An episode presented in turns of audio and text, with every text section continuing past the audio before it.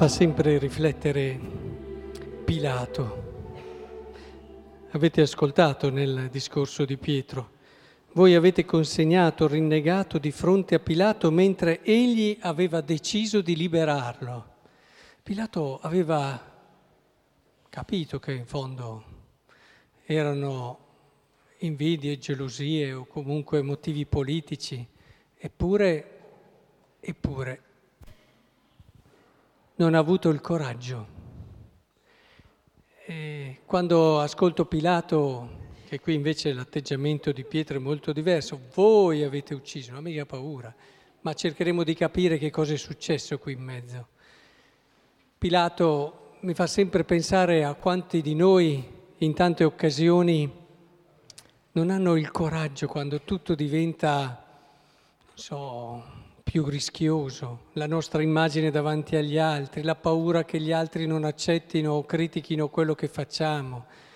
E quante volte preferiamo lasciar perdere, anche se abbiamo capito, anche se siamo certi che una cosa è meglio dell'altra, però solleviamo mille ragioni di buonsenso e alla fine non accettiamo le sfide che in fondo la vita ci sta ponendo dinanzi per vivere fino in fondo quello che crediamo. Pensateci anche voi ogni tanto. A me fa bene ripensare a Pilato per cercare di ricentrarmi su ciò che credo, ciò che ho scelto e ciò che voglio vivere fino in fondo, costi quel che costi. Oggi però vorrei soprattutto fermarmi su quello che è un altro aspetto. Non so se anche voi rimanete sorpresi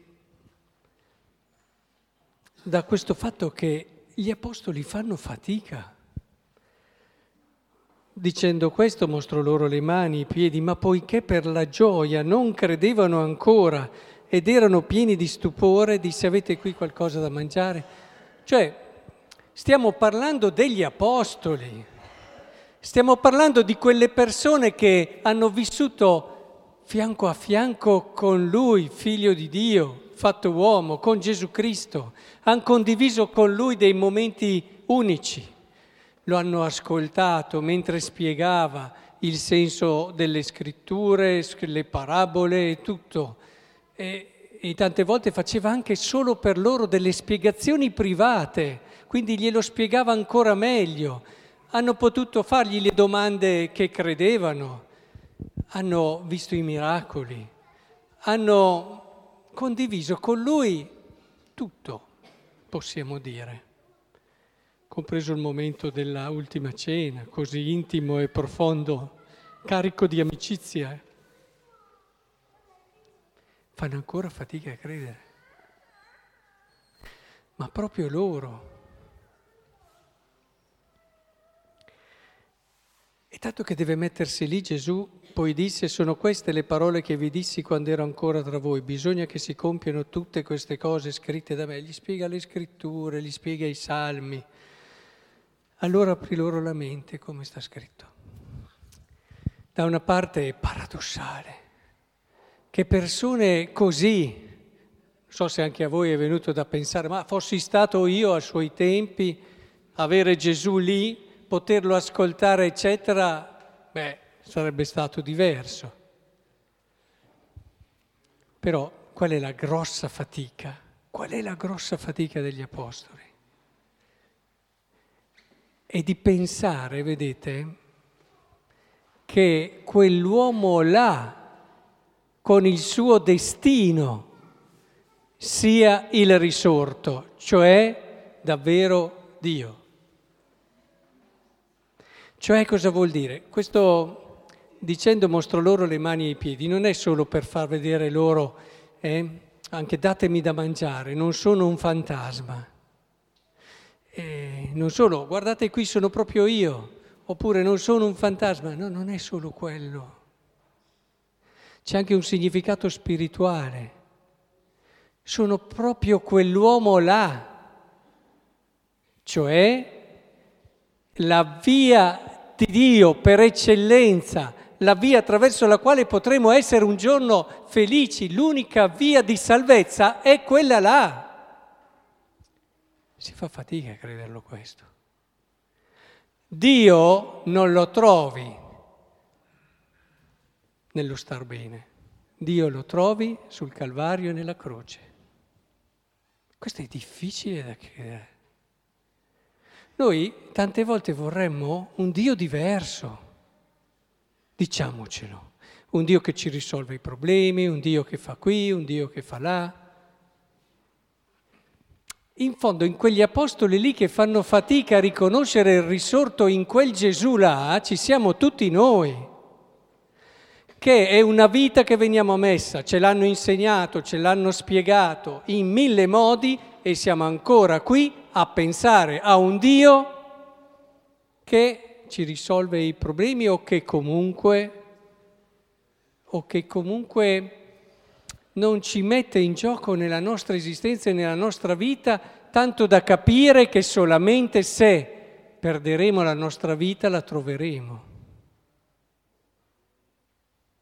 Non c'è mica entrato ancora questo, che il chicco di grano se non muore non porta frutto. Non c'è entrato. Ma facevano fatica anche gli apostoli, che c'è più gioia nel dare che nel ricevere ci è entrato a un livello emotivo, ma non di sostanza, non da cambiare la vita in modo da orientarla in modo deciso sul dono, sul perdere e sull'amore. L'amore non è una cosa sentimentale, l'amore lo capiamo guardando al crocifisso, questo è l'amore, dare la vita per. È importante che ci mettiamo in gioco su questo mistero. Se hanno fatto fatica gli apostoli, dobbiamo mettere in conto che stiamo facendo fatica anche noi. Ma il problema è che noi l'abbiamo tutti qui, tutte le domeniche, per chi viene a messa tutti i giorni, tutti i giorni. Gesù che ci spiega le scritture. Sì, sono proprio io quello lì, abbi fiducia. Infatti chiedetevi, quel Pietro che davanti a una donna. Se l'è fatta sotto perché non aveva ancora capito. Pietro ha sempre fatto fatica a capire questo. Anche quando Gesù ha cominciato a parlare della sua fine, dice no, no, tu Signore non farai questa fine. E Gesù gli ha detto lungi da me Satana. E poi ha fatto fatica ancora lì, ma dopo la risurrezione di Cristo, dopo la risurrezione di Cristo è tutto cambiato. Il dono dello Spirito ha cominciato a capire, ha cominciato a capire che quel Gesù che ha seguito è sì l'unico Salvatore del mondo, quel Salvatore che lui aspettava, ma non era come l'aveva pensato lui. E allora è il primo che va e dà la vita aveva capito cosa voleva dire, andare e dare la vita. Tutta la vita cristiana è un entrare in questo, è un lasciare che Gesù, Eucaristia dopo Eucaristia, momento di preghiera dopo momento di preghiera, esperienza dopo esperienza, ci insegni questo. Io sono quello lì.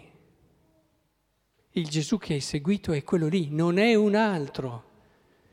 Mi puoi venire a dire, sì, sì, io credo in Gesù e qui, ma essere ancora ai margini di questo mistero. Capite? Entriamo in questa prospettiva, scopriremo cosa vuol dire gioia. Qui dice per la troppa gioia, eh, in modo scopriremo cosa vuol dire pienezza di vita, incontreremo il mistero della risurrezione e capiremo il mistero dell'uomo. Quanti hanno parlato degli uomini? Ne parlano da tante prospettive filosofiche, psicologiche, fisiologiche, te lo descrivono in tutti i particolari, ma il mistero dell'uomo lo capisci se entri in questa prospettiva, che mette insieme tutte le altre e ti dà la chiave. Allora te ne fai niente di sapere come l'uomo è fisiologicamente fatto e basta. Non te ne fai niente di sapere come l'uomo è psicologicamente fatto e basta. non te ne fai niente, sapendo filosoficamente che cos'è l'uomo. Bisogna avere una chiave che mette insieme tutte queste cose e ti fa entrare nella verità del mistero. Questa chiave ce l'ha da Cristo e la potremo prendere nella nostra vita seguendolo fino in fondo, fin sul Calvario, dando la vita. Si aprirà in noi un orizzonte nuovo, meraviglioso, di verità e capiremo il risorto.